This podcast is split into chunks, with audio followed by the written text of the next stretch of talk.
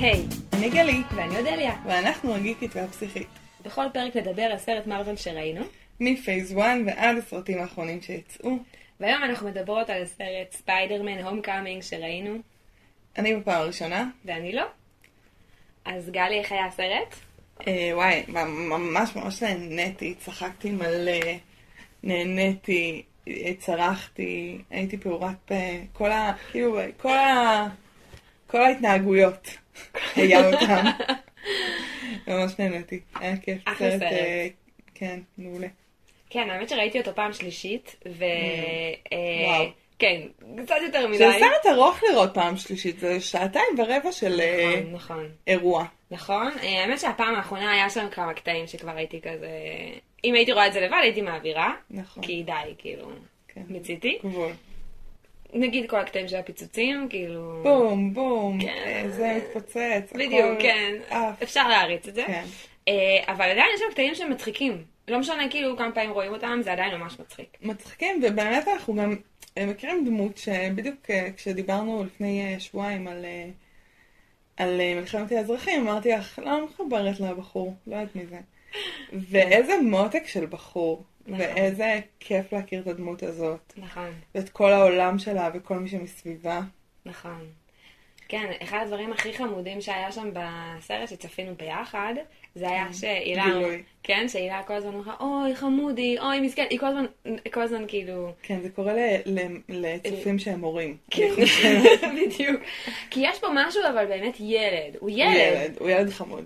אין מה לעשות, הוא באמת ילד בן חמש עשרה. וזה באמת מדליק, כי באמת יש לנו פה דמות שהיא מצליחה להיות ילד. בניגוד למשל הספיידרמנים הקודמים, שיש בהם משהו שהוא...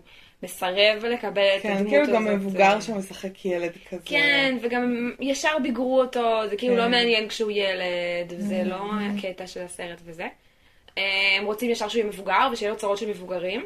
ופה הצליחו גם מצד אחד לקחת ילד, שהוא דמות שאין מה לעשות, כושר השיפוט שלו לא מדהים. בכלל. והוא בכל זאת מקבל החלטות לפי דברים שהם אמת מידה של ילד, בוא נגיד ככה. ומצד שני, הוא מעניין, והוא גיבור באמת, והוא באמת רוצה לעשות דבר הנכון, כן. ואנחנו מקשרים אליו מאוד. כן, הוא, הוא נוגע ללב. ואני חושבת שבגלל שהוא ילד, אנחנו גם זוכים פה לדמות שיש לה הרבה מאוד מבוגרים בחיים שלה, שהם mm-hmm. כמו מנטורים כאלה. הרבה מאוד דמויות הוריות, גם אם mm-hmm. אין הורים בכלל. כן, כן בדיוק, ו- וזה מעניין. בגלל כן. שבדרך כלל אנחנו פוגשים גיבור, ועד יש לו נגיד מנטור אחד, או, או מישהו אחד בחיים שלו. אחד וחצי. כן, משהו כזה. כן. ופה יש לו הרבה הרבה דמויות כאלה, ממש, שאין ממש. מה לעשות בגלל שהוא ילד, אז זה מקיף אותו. וגם כן. יש לו הרבה חברים, שזה גם משהו שקורה כשאתה בגיל התבגרות ואתה בבית ספר. נכון, כן. ואז יש לך חברים שהם פשוט סובבים אותך. כן. וזה משהו שלמשל אנחנו לא רואים, אנחנו לא רואים את כל החברים של טוני סטארק, יש לו חבר אחד, וזהו. ג'רוויס. לא, התכוונתי לוור משין, אבל בסדר, גם ג'רוויס, נכון, את צודקת, יש לו שני חברים. אבל כאילו יש לו כמה חברים, ויש לו... הוא באמת מוקף, יש המון דמויות נוספות. בדיוק, אז עושה דינמיקה מאוד מעניינת בסרט, וזה מאוד כיף. זה מאוד מעניין גם הילדיות שלו, ואיך הוא מפעיל את המבוגרים שסביבו. אני חושבת שזה אולי אחד הדברים הכי דרמטיים שקורים פה בסרט, במובן של התוכן, זה דיבורים על הורות. כל מיני מודלים של הורות, כולל תשובה לשאלה איזה אבא יהיה טוני סטארק, וזה אבא לא נוכח שמנסה לתקן דברים על הילד שלו בלי להבין את הילד שלו. אז יש את דודה מיי, שהיא באמת בגרסה הזאת לא זקנה ומקומטת ועצובה, אלא צעירה ומדליקה ואומרת לו, תגיד לו שיפה, אבל אל תגזים, זה קריפי, אל תהיה מקריפ. היא אנחנו בלגדל ילד, שזה חמוד נער, שזה חמוד מאוד, אבל היא סוג ההורה שאי אפשר לספר לו הכל, כי הוא אובר פרוטקטיב, כי הוא מגן יותר מדי,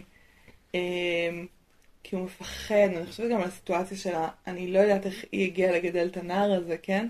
אבל כנראה אחותה או אחיה נהרגו, ובן הזוג שלהם, ומתוך החיים הפרועים והרווקים נכנס אליה הילד הזה, והיא באמת מאוד מפחדת עליו, כאילו באמת, היא בהגנת יתר, כי היא באמת קצת אולי אפילו מרגישה לא ראויה להיות זאתי שמגדלת את הילד הזה. יכול להיות אבל שהיא גם לא אובר פרוטקטיב, זאת אומרת, יכול להיות שככה הוא תופס אותה, כי ככה ילד תופס את ההורה שלו.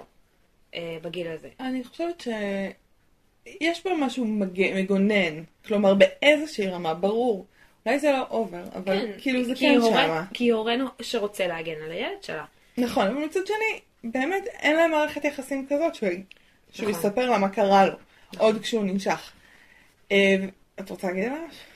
אה, לא, אני חושבת, פשוט חשבתי על זה שבאמת לפעמים דווקא בגלל שהיא כזאת מגניבה וקרובה אליו בגיל, אז דווקא לפעמים זה מערכת יחסים שהיא יכולה ליצור חברות כזאת. כן. ואז דווקא בגלל זה יכול להיות ש... שיותר קשה לשתף בדברים שהם טיפה, אתה צריך דווקא מישהו מגונן מעליך שיחיל את זה ולא חבר שלך. מישהו גם אולי שלא ייבהל מזה. בדיוק, כן. ויש לנו את שתי הדמויות ההוריות המשותפות המוזרות האלה. הורות משותפת. הורות משותפת של טוני סטארק והאפי. כן. שבה הם עושים עבודה מאוד גרועה. מאוד מאוד גרועה, כן. וזה באמת נורא מעניין, כי זה מה שמניע את העלילה. אם ההורות המרוולית שהוא היה מקבל, ההורות הנוקמימית שהוא היה מקבל, הייתה הורות טובה, מה שהוא היה צריך, כל העלילה של הסרט הזה לא היה קורה, כי הנוקמים היו מגלים על הסופר רשע הזה שעושה נשקים מדברים של חייזרים, והוא היה מת מזמן. נכון, זה, זה בדיוק מה שאומרים על, על ספרי ילדים ונוער, שכולם יתומים, כי אם ההורים היו שם, זה לא הייתה... זה לא היה קורה, לגמרי. אז מה שבעצם, סוג ההורות שטוני סטארק נותן, היא מעניינת, יש בה שני חלקים. חלק הראשון הוא, שמתי עליך מישהו, כמו אמא שלוקחת נני, כן? אתה באחריות של מישהו. גם קצת כי אין לי זמן וכוחות להתעסק בך, וגם אולי כי אני מרגיש לא ראוי. כי אני מרגיש לא דמות חינוכית, שזו הרגשה נכונה, טוני סטארק, לך מהתחושות הבטן שלך. מצד אחד. כלומר, הוא הורה לא נוכח. בהתחלה כשהוא נוכח, הוא לא נוכח. יש כאן חליפה, זה חזק, זה סמל מהמם. דימוי מדהים להורה לא נוכח. הורה לא נוכח, נוכח נהדר. הוא פה, אבל הוא לא פה. הוא יושב איתנו בסלון, אבל הוא בטלפון. והחלק השני בהורות של טוני סטארק, הוא הציפיות יתר, אכזבת יתר, לבגר את הילד לפני שהוא מוכן. אני חושבת שהדוגמה הכי חזקה של זה זה עם החליפה, נכון? בעיקרון, פיטר פארקר, כמו שהוא תורח לציין כל פעם שהוא מתקשר להפי, יש לו את החליפה המאפנה שלו, שזה נראה כמו מין סוויטשורט כזה שהוא צייר עליו, זה מכוער, אבל זה מה ש... אז אלה הכלים שלו. הוא ילד בן חמש עשרה. וטוני סטארק מביא לו חליפה שווה, כי הוא צריך אותו במלחמת האזרחים, הוא מביא לו חליפה שווה, שהיא די חליפת איירון מן, פשוט בהתחלה היא על טייס אוטומטי, כן? אבל הוא לא גדל לתוך זה, הוא לא בנה את זה, הוא לא המציא את זה, הוא לא הרוויח את זה. נכון. הוא קיבל את זה בלי להרוויח את זה, וזה קצת כמו הורים. אני מדברת על הורות שבגדול באיזושהי מידה קיימת בכל הורה, אבל היא לא בריאה. הורים שרוצים שהילד שלהם יהיה חבר שלהם. אז הם יחשפו אותו לדברים שהם, שהוא קצת לא ברמה הנפשית, ההתפתחותית, אה, כדי, כאילו, הילד שלך בגיל ארבע עשרה לא יושב איתך ושתה בירה, למרות שזה כיף. זה לא נכון. כלומר, זה, יום אחד זה יהיה במקום, אבל היום הוא עוד לא הגיע על זה, הוא עוד לא בגיל לדבר איתך על... מין, הוא עוד לא בגיל לשמוע תלונות על אמא שלו. כאילו כל מיני אה, ביגורים כאלה שהם לא... כן. זה. ומה שקורה ל... לפיטר, הוא אומר, אה, אני גדול. מתייחסים עליי כמו על גדול, וזה באמת מה שהיה בקרב במלחמת, הכוח... במלחמת האזרחים. Mm-hmm. יש פה ניצול, הוא מנוצל. המבוגר מנצל אותו לצרכיו, ואז נותן לו את, המת... את הפרס, שזה החליפה והתקווה. והדבר הזה, וזה, רואים את זה בילדים שנחשפו לתכנים מיניים מוקדם, ו... אז אתה כבר מת, אז, אז, אז, אז אני כבר מבוגר, ואז אתה קופץ מעל הפופיק. כאילו... זה האכזבה הזאת שלא נותנים לו שום דבר לעשות. כן. מתעלמים ממנו, ואז יש הזנחה בעצם. לגמרי הזנחה כי... פושעת. כי הפי הוא לא באמת קשר, הפי הוא מנהל, הוא לא הורה, הוא לא דמות הורית. הוא, הוא, הוא נהג, הוא מאבטח. הוא, הוא מתייחס אליו כמו משימה. יש לי כן. משימה, אני צריך לנהל אותו. כן. אני צריך לדאוג, לדווח על מה קורה איתו, ואז מה הוא, מה הוא עשה בוקר. ו... כי הם באמת עוד לא מוכנים שהוא כנס לנוקמים, אז נכון? הם הפעילו אותו, אז הם צריכים לשמור עליו על אש נמוכה. בדיוק, זה סופר לא הוגן. בדיוק, סופר לא הוגן. ואז גם כועסים עליו כשהוא עושה את מה שהוא עושה, ולמה עשית את זה. כן, ומתאכזבים. כלומר, הסצנה הזאת אחרי המעבורת, שבה טוני סטארק אומר, ציפיתי שתהיה יותר טוב ממני, ואני לוקח לך את החליפה, ואתה בכלל לא מבוגר, אתה ילד. חמוד. כל הסיטואציה פה היא באשמתך, אל תאשים את הילד. אנחנו רואים את זה, אני רואה את זה בקליניקה, ראיתי את זה בקליניקה. הורים שנותנים לילד שלהם משהו שהוא לא יכול להכיל, ואז כועסים עליו ומתאכזבים ממנו ושוללים את הזכות שלו להיות. וזה קשוח, זה ממש, זה פוגעני. באמת ההורות של אפי היא באמת ההורות של מישהו שאין לו מושג שום דבר בשום דבר רגשית. נכון. כאילו, אפילו לא בילדים, כן? כי הוא גדול פיטר. הוא לא מבין שאם הוא לא יהיה קשוב, ואם הוא לא ישמע מה פיטר קורא לו, אז פיטר יסתבך בצרות שהן שתי ליגות מעל היכולות שלו כרגע. נכון. כאילו, באמת אם האיירון מן לא היה מגיע, כל המעבורת הזאת הייתה טובת, ושלום על ישראל. נכון. אני חושבת שרואים את זה ממש בשמות שטוני סטארק נתן לדברים ש... שמפקחים על, על פיטר. Mm-hmm. נגיד, ל... ל... קוראים לזה, למערכת של החליפה שלו, שבינתיים לא נותנת לו לעשות שום דבר, קוראים גלגלי עזר, שזה משהו שמשתמשים בו בגיל שלוש, בסדר? Mm-hmm. ואחר כך למערכת מעקב אחריו קוראים בייבי מוניטור, כאילו הוא מתייחס אליו ממש כמו ילד קטן מאוד מאוד מאוד, ומצד שני נותן לו חליפה של... ילד גדול. שיכולה להרוג אנשים. בדיוק. ו... שיש לה כוחות מטורפים. כן. ולא חושב שאולי הוא ישבור את הדבר הקטן הזה שגורם לזה אה, שהוא יפרוץ לחליפה. כאילו, הוא ילד גדול, הוא יכול לפרוץ לחליפה. וזה שהוא יכול לפרוץ לחליפה זה לא אומר שהוא ידע מה לעשות אחרי שהוא פרץ לחליפה. נכון. כאילו, זה בדיוק, אני חושבת שזה בדיוק הפער המאוד מבאס למי שעובד עם בגרים. בגלל שמצד אחד יש להם יכולות של אנשים מבוגרים, אבל אין להם את ההבנה ואת הבשלות של אנשים מבוגרים. כן. ולכן, דווקא בגלל זה, זה קשר של להיות מנטור של אנשים בגיל הזה, זה בדיוק העבודה. זאת אומרת, מצד אחד, לתת להם כמה שיותר ללכת רחוק עם היכולות שלהם, mm-hmm. וכל הזמן לתווך להם את הפער. ולהיות איתם. בדיוק, ללוות yeah. אותם מרחוק, לא מקרוב, yeah. זה לא כמו אה, גלגלי עזר, זה לא להיות yeah. איתם כל הזמן, אלא זה להיות ההורה הזה שנותן להם לנסוע ונמצא שם כשהם נופלים, ולעזור להם. כי אין מה לעשות, ילדים בגיל ההתבגרות, ואני אומרת את זה כמורה mm-hmm. לילדות בגיל ההתבגרות, כן. שלגמרי רואים את זה, יש להם יכולות מצד אחד מאוד גדולות, ומצד שני, הן לא מבינות לפעמים מה הן עושות. הן לא יכולות להבין, הן לא יכולות להבין לאן זה ילך, מה ההשלכה. סיבה ותוצאה למשל, זה דבר שבגיל ההתבגרות לפעמים נורא קשה להבין אותו. כן. עשיתי משהו, והן לא חושבות כאילו, אה, אם עשיתי את זה, אז בסוף יהיה ככה וככה. כאילו פיטר פארקר לא מבין... שזה מחירים. בדיוק, שלכל דבר יש מחיר, ושהוא לא יכול לחשוב שלא יהיה מחיר. והוא גם לא, באמת לא מבין את הגבולות של עצמו. נכון. הוא מרגיש חזק, והתחושת עוצמה הזאת היא משקרת. נכון. והוא בהיי של עוצמה. נכון. זה מאוד חזק, והתגובות של החברה עוד יותר מעצימות את זה. נכון. אני אגיד שדווקא, לא, כמובן, אני לא מאמינה ב... במעקב אחר, כלומר הסיפור של ה של הבייבי מוניטור באמת הוא באמת מרגיז, כלומר הוא באמת הוא עזר לאיירון מן להציל אותו לדעתי פעם או פעמיים כבר, אבל הוא היה יכול להיות מוחלף בנוכחות, נכון, בהקשבה.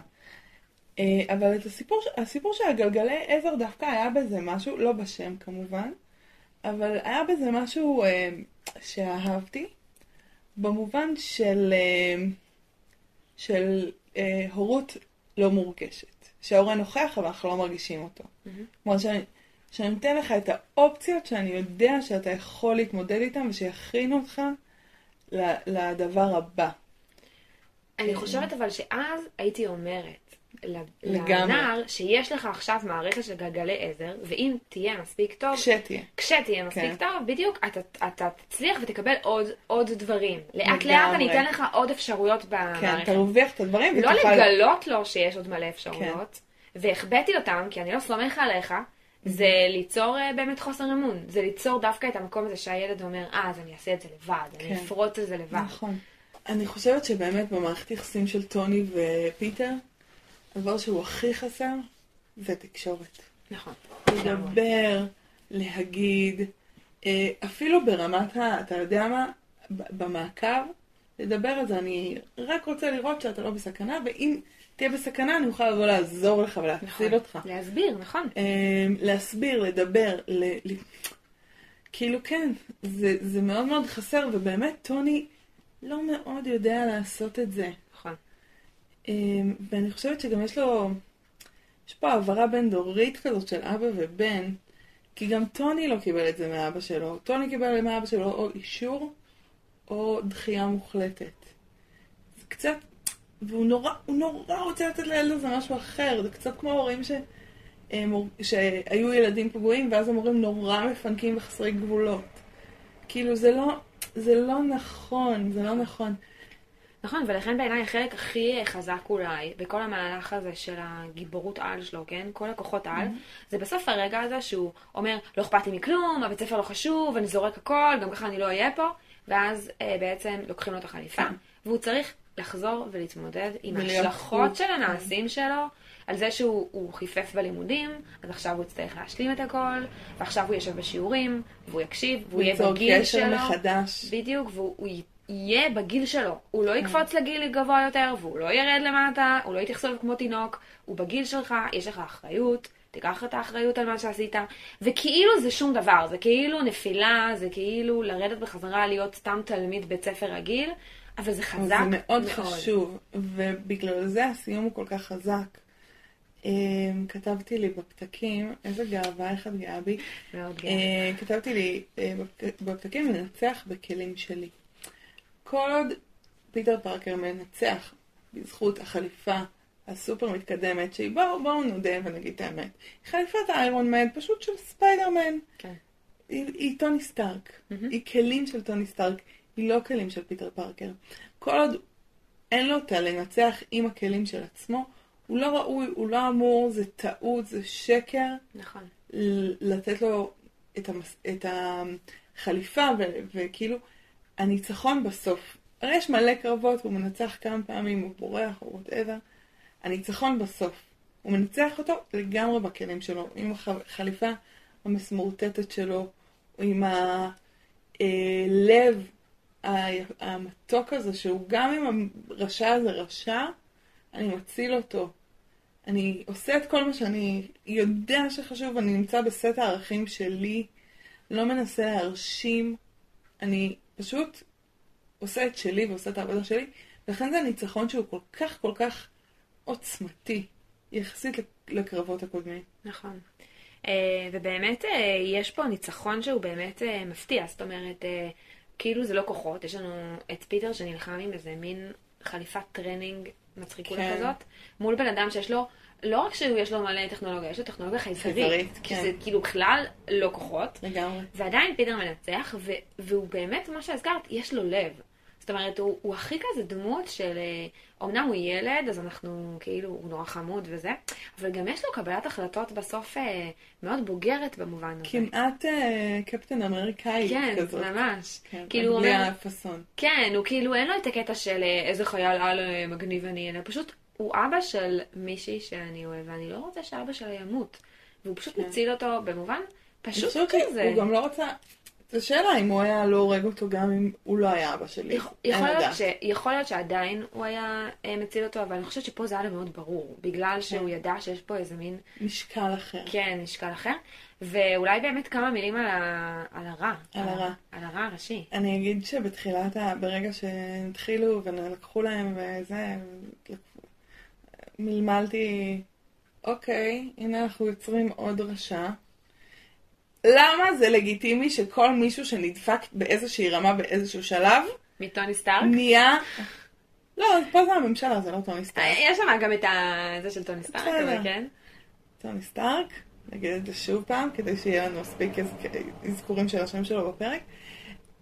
למה כולם הופכים לראות? לא יודעת, גם לי יש בעיות בעבודה. נכון. תורא אותי עכשיו... את לא מגלה לנו, בסדר. נכון, זה בחדר השני. כן. החליפה שלי. אנחנו לא יודעים על כל הדברים. לא, כאילו, זה קצת, זה, סליחה, שאתה קבלן ולקחו לך פרויקט, זה לא תירוץ מספיק טוב. אני... זה לא כמו להיות עם הפגז בחדר שתים עשרה שעות, לא לדעת אם אתה הולך למות. לא, זה בסה באמת, כלכלית זה מדכא. אבל בוא נהרוג את כל העולם, אני לא... אני אגיד לך משהו, אני חושבת שזה חלק מתנועה מאוד משמעותית שיש עכשיו בקולנוע, אבל בכלל בספרות ובתרבות, שכל רע הוא לא רע, הוא אדם שרע לו. כן. מישהו דפק אותו פעם, ולכן הוא נהיה רע. כל נבל, הוא... אין נבל, יש אדם שנבל לו. כן, בדיוק. אז, אז זה כאילו חלק מהעלילה, כן. ש... שזה יפה שמכניסים על זה דרך הנוקמים. אבל סליחה, זה לא, זה לא תרוץ מספיק טוב הפעם. בסדר, אנחנו, אתה יודעת, לא באמת חושבים שאנשים נהיים רעים בגלל שדפקו אותם. אנשים נהיים רעים כי יש בחירה במה שהוא רע. מצד שני, אני כן חושבת שככל שדופקים אנשים יותר, או יותר אנשים באוכלוסייה נדפקים, אז... נהיה יותר רע בעולם. כן, אז ברור. זה מייצר איזה קרקע. נכון, אבל יש פה מין קפיצה כזאת מאוד נכון, גדולה. נכון. והוא יש משפחה מההתחלה. נכון. כלומר, נכון. כבר אז שלוקחים ממנו את החוזה, הוא אומר, יש לי משפחה, יש לאנשים פה משפחות, נחראי עליהם, כאילו, כביכול, הוא היה יכול להפוך להיות גיבור על. נכון. מהנקודה הזאת. נכון. ובאמת אני חושבת שיש פה מפגש מעניין לכן בינו לבין פיטר פארקר, בגלל שזה לא רע רגיל. זאת אומרת, ראינו כבר, לפיטר, יש לו בקומיקס כל מיני, לספיידרמן, כל מיני רעים, מכל מיני סוגים. כן. ורובם, הרבה פעמים הוא באמת מכיר אותם, אבל הרבה פעמים מין מדענים כאלה, אנשים מאוד חכמים. כמו שהיה בסרט כן, שלנו פיילוט. בדיוק. ופה הוא באדם שהוא לא איזה מדען. לא. הוא מין קבלן בניין כזה, כן, הוא כאילו... שדרך אגב, זה מין דמות שלא ראינו עדיין. נכון. אבל זה חמוד. שזה כן. כאילו משהו שהוא כזה מין רע, אבל אולי זה מאסטר מיינד מטורף. הוא איש mm-hmm. עם יוזמה, בסדר? Mm-hmm. זאת ההגדרה שלו. איש כן. יזם. יזם. במקום להיות יזם אה, פינוי שיפוצים, הוא נהיה יזם אה, טכנולוגיה חייזרית. והוא באמת עושה את זה בשביל המשפחה שלו, וזה קצת אה, אולי ביקורת...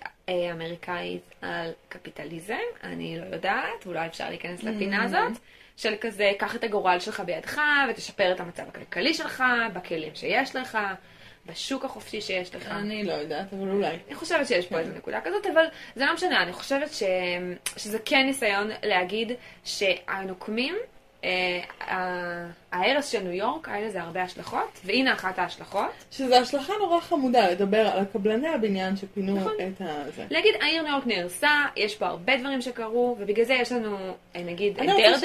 וגם את זה. אני רוצה שבסרט הבא, שבו מתארים את ההשלכות של, ה... של הנוקמים הראשון, mm-hmm.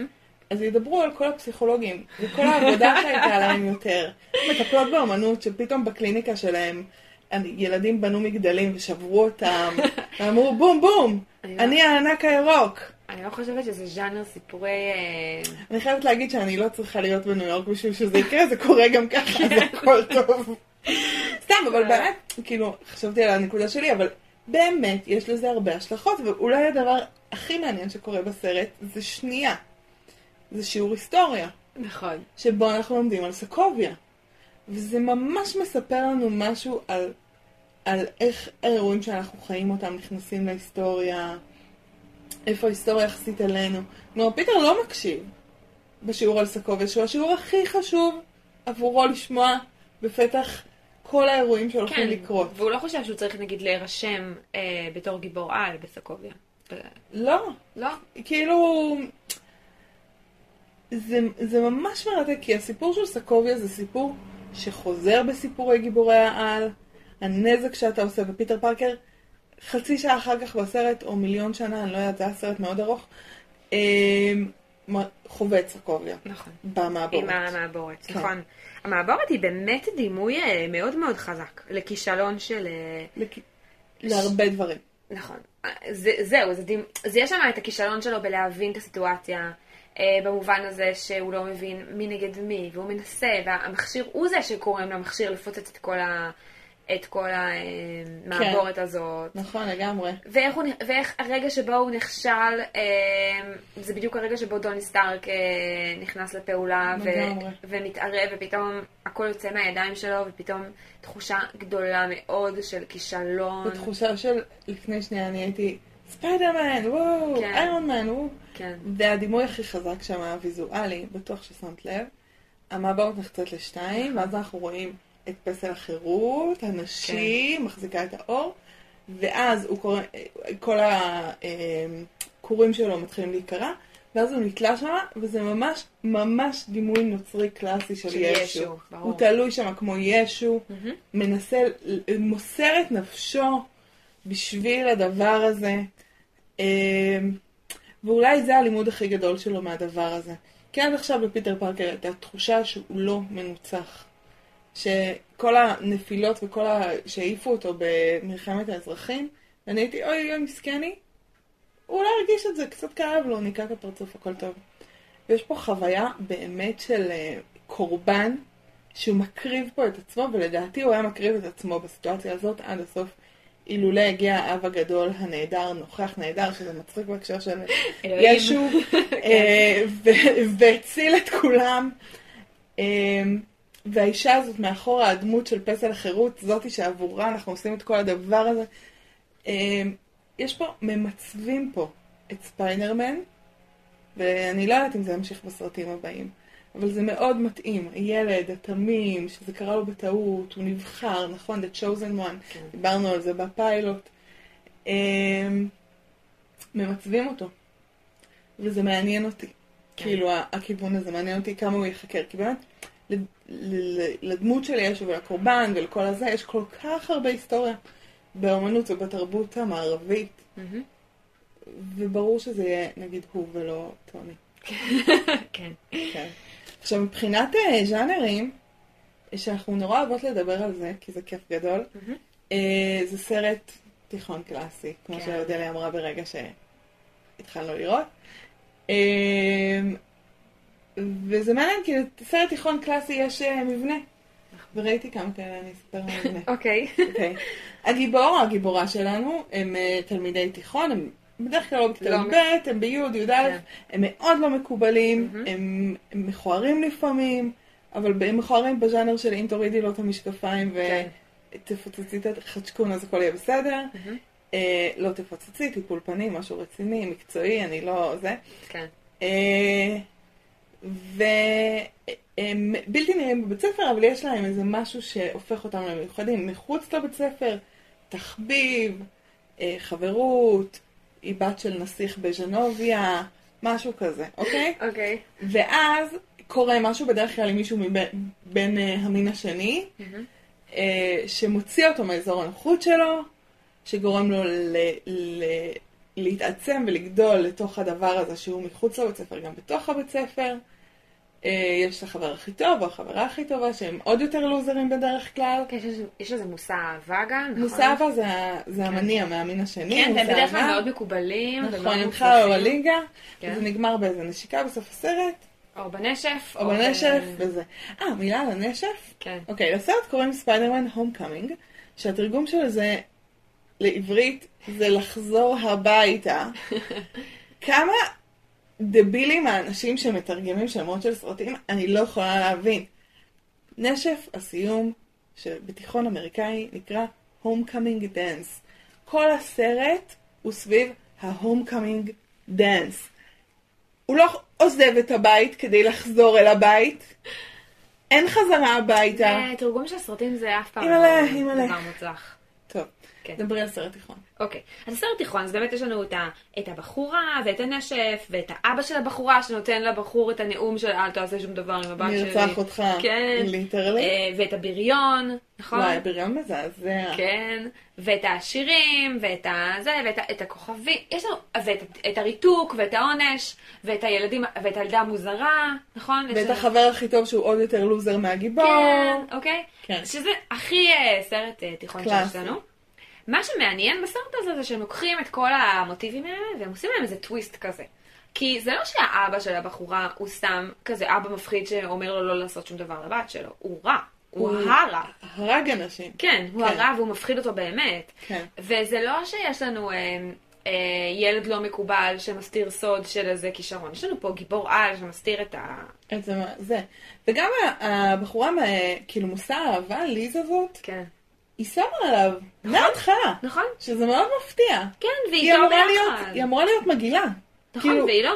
לקח לי מלא זמן להבין שהיא לא מגילה כל הזמן. לא, היא לא מגילה, היא ממש מחבבת אותו. היא מחבבת אותו. ובסוף הוא גם אפילו משיג את הבחורה והולך לנשף, אבל אז הוא מבריז לה. הוא הרע. כאילו, נכון, תמיד הדמות הרעה היא זאת שכזה משאירה את הגיבורה כזה לשבת, לעמוד בנשף ולא שמה עליה. זה מה שהוא עושה. הוא בעצם מתנהג כמו הבריון. זה פשוט מדהים, אבל אנחנו יודעים למה הוא עשה את זה, אז אנחנו יודעים שהוא הבריון. אבל עדיין, כאילו, יש פה איזה מין טוויסטים כאלה של סרט תיכון. לגמרי. בואו נגיד גם על כמה מילה מושא האהבה, או מושאות האהבה, כי כולנו יודעות שהיא תהיה לנו אם ג'יי. אוקיי, נכון? זה ספיידרמן, יש לו את אם ג'יי, זה לא משנה אם זה קלר דנס, או אמה סטון, או מישהי מצוירת. יש אם ג'יי. אבל לא קוראים לה ליז, ל-אם ג'יי. לא, לא. אוקיי? יש לנו את, את מישל, שמשחקת אותה זנדיה, שמאוד בולטת מהרגע הראשון. כן. כאילו, הנוכחות שלה. אני יותר מחבבת אותה משאני מחבבת את ליז. נכון, כי ליז האופי שלה הוא די סתמי כזה. של... אני חמודה. אני חמודה ואני יפה. שזה כן. סבבה. אחלה, מותר להיות. מותר להיות חמודות ויפות, אבל... אבל למישל יש אופי והיא לא נותנת, נוכח. כן, והיא לא נותנת לאף אחד לעבוד עליה, והיא לא משחקת שום משחק. היא משחקת משחקים. היא משחקת משחקים, אבל, אבל משחק... לא... משחקים מעניינים. אני לא עולה את זה, בנו את זה עבד... עבדים. הוא עושה לה, לא, טוב, היא כזה כן. יש לה נכחות ואנחנו נורא אהבות אותה, והוא אפילו לא שם לב אליה בסרט הזה, שזה כיף לי.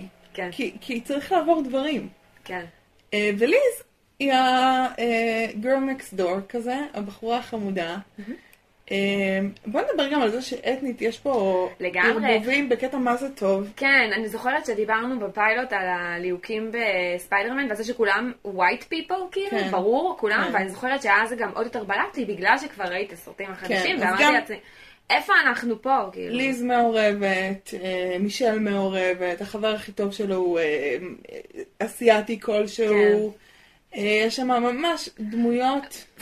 פלאש הוא כאילו גם איזה הודי או משהו. כן, או פקיסטני או משהו. נכון, פלאש זה באמת הילד המגעיל, הילד קקות, ככה קראנו לו. במהלך הסרט. שהוא גם, דרך אגב, הוא בריון, נראה לי, אני לא יודעת אם הוא יחזור, אבל בריון מעניין. הוא אכול קנאה. הוא כאילו, הוא לא סתם מגעיל אליו, הוא מגעיל אליו בקטע. קטע אישי כזה. אישי ודוחה, כאילו, יש שם משהו. ושתי הדמויות הנעריות שאני מרגישה שיודעות אם במודע, אם בלא מודע שפיטר פארקר וספיידרמן זה הוא, הפלאש mm-hmm. ומישל. כן? מישל, אני מרגישה שיש משהו בעמדה שלה אם ג'יי נקרא לה, כמו שהיא ביקשה שחבריה כן, יקראו לה בסוף הסרט היא בעמדה של מתבונן וזה ז'אנר של אנשים, נכון? העולם מתרחש, היא עומדת מהצד. זה קורה במיליון סיטואציות. יש סצנה, ואז פתאום מישל כזה, מה עשיתם? אני רואה אתכם כל הזמן הזה. כן. זה אנשים שהם אה, יודעים הרבה על אנשים אחרים. Mm-hmm. הם לא יודעים הרבה על מערכות יחסים עם אנשים אחרים. הם לא יודעים לעשות את זה. Mm-hmm. קצת מפחדים מזה. אבל הם יודעים הרבה, ולדעתי היא יודעת משהו. היא לא סתומה. פיטר פארקר לא היה, ופתאום ספיידרמן מגיע להציל את כולם בוושינגטון. היא לא סתומה, בשונה מכל שאר האנשים, שלא שמים שכל, לב שכל פעם שהוא לא נמצא, ספיידרמן מופיע איפשהו. קיצר, אם ג'יי, אני מחכה לראות אותה, וליז בסדר, העבר ראשונה מותר שהיא תעבור לאורגון או משהו. כן, בדיוק. נכון, וזה די מגניב. אני חושבת שגם באמת הקטע הזה של, של בית ספר תיכון ושל צרות של מורים mm-hmm. ושהם צריכים לקחת דברים מהבית ספר ולהתחבא מה, במסדרונות. כן, וזה... ולפתח את הקורים במעבדה. כן, זה כל כך מדליק וזה גם כל כך נאמן לרוח ספיידרמן. יש משהו בסרטים המצוירים ובסדרות המצוירות. וזה... יש משהו בספיידרמן שלא סתם הוא מין גיבור על כזה שמלא ילדים אוהבים. כי יש פה משהו... הוא ילד. הוא ילד והוא חמוד והוא באמת ה... friendly neighborhood כזה, ספיידרמן, כאילו הוא באמת שייך למקום שלו. ויש משהו חמוד בזה באמת שרואים אותו כשהוא הולך למסיבה של ליז, ואז הוא צריך לטוס עם הקורים שלו, והוא לא מצליח בגלל שיש משהו בפרברים שלא עובד עם הקורים. כאילו הוא צריך את הקווינס, הוא צריך את העיר הגדולה ואת גורדי השחקים. הוא צריך גורדי השחקים כדי להצליח לקפוץ עם הקורים שלו. ופתאום שהוא מוצא עצמו פרברים, הוא כאילו נתקע כזה. זה קצת כמו שחקני כדורגל שבמשחק בבית הם מצליחים מעולה, אבל במשחק חוץ פתאום הדשא קצר מדי והאוויר דליל. זה קורה, זה ממש מעניין. נכון, וזה גם ממש הופך את ספיידרמן לגיבור מקומי. לגיבור שהוא מקומי לניו יורק, הוא חייב להיות בקווינס או באזורים שלנו. הוא חלק מהאמריקאים. כן, בדיוק, כן. וזה מגניב לראות את זה. לראות איך שמוציאים אותו מהאזור שלו, הוא פתאום... הוא לא באמת יכול לרוץ אותו דבר, כאילו, בפרברים. ובבית שלו הוא כל כך בנוח, ויש לו את ההומור שלו, שאנחנו גם רואים שלמי יש את ההומור, וההומור הזה מסתדר גם עם טוני סטארק. אני חושבת שהסצנה מהמשעשעות, זו הסצנה של המכות בכספומט. כן, שהם במסכות שלנו, קומים שזה חמוד, כי זה מרץ' שאפשר למצוא במציאות שלנו. כלומר, ככה נראה המרצ'נדייז שלנו. לגמרי. והוא מנהל איתם שיחה, זה קורה מצחוק. והרגע שהכי אהבתי זה שהוא אומר, אה, הענק הירוק, טוב, טוב לראות אתכם, עוד לא פגשתי אתכם. לא מתייחסים לפעם הקודמת שהוא זה מאוד ספציפי וחינני מאוד מאוד מאוד. נכון. זהו, אני חושבת שבאמת, לא סתם ההתחלה של הסרט, באמת היא מתחילה בסרט הזה. של פיטר שמצלם את כל מה שהיה, שזה סרט נהדר, וזה כאילו מראה לנו שבאמת מי שכתב את הסרט הזה חשב באמת איך ילד בן חמש עשרה היום היום היה מתמודד עם זה. זה לא ילד בן חמש עשרה פעם, זה בדיוק האינטרפרטציה הזאת של ספיידרמן לימינו. הוא ילד בן חמש עשרה, הוא היה מצלם הכל, הוא עושה ולוג, כן, אפילו שהוא לא יכול להראות את זה לאף אחד, הוא עדיין יעשה ולוג על זה, בגלל שזה מה שהוא עושה, הוא מצלם את עצמו כל הזמן. ובאמת הוא עושה את זה כמו ילד, כמו בסרטונים שאחר כך קרן מראה לנו, של אני טור, אני חזק, זה הוא, הוא ילד, הוא ילד מתוק, ממש, מאוד מאוד אמיתי. מאוד מאוד כן, נכון. זה מביך, סרט, אמיתי. נכון, הוא כן. מביך בצורה מאוד אמיתית, נכון. כן. ממש. אז גלי, מתי היה הקמאו של סטנלי? וואי, אני כבר מה זה טובה בזה. אוקיי. אז היה את הקטע ש, שספיידרמן, שפיטר אה, מדביק את האיש למכונית שלו, ויש האזעקה, ואז כל השכנים יוצאים מהחלונות, mm-hmm. ואז... אה, אז סטנלי הוא בחלון, ואז הוא מנהל שיחה עם אחת השכנות, וזה מאוד חמוד וחינני, ממש ממש מתוק. נכון. היה לנו עוד קמאו, סתם זה לא קמאו, זה תפקיד, קמאו קומיוניטי, שהיה לנו את טרוי, צ'ילדיש גמבינו, הראפר, שהוא משחק שם הפושע, אחלה תפקיד. אני בטוחה שהוא משחק, הוא נראה כאילו הוא עצמו, אני חייבת להגיד. נראה לי שהוא פחות מסומם במציאות. יכול להיות. הוא איש שעושה הרבה דברים מאוד מוצלחים. כן, הוא משחק עם תפקיד מאוד חמוד. תפקיד חמוד של פושע, אבל פושע קטן. פושע, אבל גם מין קטע כזה. הוא לא רוצה שיהיה נשקים מאוד מסוכנים בשכונה. כן, והם מחליפים ביניהם המלצות על סנדוויצ'ים. כן, כזה, לא, יותר מדי לחם, אני אוהב לחם. כן. טיל. ממש חמוד. אני גם מאמינה לו שהוא אוהב לחם. נכון. ואולי רק מילה על הסצנה האחרונה, הסצנה של אמצע הכתוביות. נכון, כי הסצנה של הסוף כתוביות, בזבזתם לנו את הזמן והצחקתם אותנו עם קפטן אמריקה, תודה רבה. אני חושבת שזה יותר מצחיק שאתה לא יושב בקולנוע במשך עשרים דקות. ומחכה לזה. לפעמים אנחנו מחכים סתם. כן. תמותו. בדיוק, כן. בקולנוע זאת חוויה הרבה פחות נעימה. אוקיי, והסצנה של האמצע כתוביות. הסצנה של האמצע כתוביות, אני חושבת שיש משהו שקצת גואל את הדמות הזאת של הרע. כאילו, היא קצת מוכיחה לנו שבאמת בן אדם שעושה מחווה של טוב, בסוף יש לזה השפעה של טוב. כמו הפוך מההתחלה. הוא מחזיק את זה שהוא הציל את החיים שלו. בדיוק. הפוך מההתחלה שבה יש איזה מין רוע, הממשלה כאילו מועכת אותו, אז הוא מגיב באיזה מין מאבק. כמיים הפנים לפנים. כן, משהו כזה. אז בסוף כאילו המחווה של ספיידרמן היא בעצם כן משאירה את הרע שלנו במונחים שהם עדיין טובים, במובן זה שהוא מעריך את זה שהוא הציל את החיים שלו והציל את הבת שלו, והוא יודע להגיד לו, הוא מגן על הסוד שלו ולא מגלה מזה. שזה מעניין, בחירה מעניינת, היא לא מובנת מאליה. חווים את הרעים שלנו מורכבים. כן. אמר גם שהרע, לא שהיה לי שמץ של מושג, כן, אבל ראיתי את זה עם אודליה ועוד אנשים שהם גיקים, הוא משחק את באטמן בגרסאות הישנות. נכון, כולם מעניין כזה, מאיפה אנחנו מכירים אותו, אבל אני כזה, מבאטמן? זה באטמן. כן. שזה חמוד שדיסי, הוא הגיבור של דיסי, הוא הנבל של מארוול. היה מעדיף להיות... זנב להראות גיבור לזנבות או משהו כזה. נבל להראים. כן. אנחנו מזמינות אתכם לעקוב אחרינו בדף פייסבוק שלנו, הגיקית והפסיכית, שבו מתפרסמים פרקים חדשים, ולהצטרף לקבוצת הדיונית ההוקו שוקקת האמת שהיא התחילה באמת קצת, קצת לשקוק. הגיקים והפסיכים, נתראה בשבוע הבא בסרט. זו רגנרוק. רגנרוק. רגנרוק? רגנרוק ורוקנרול. כן. נתראה. ביי.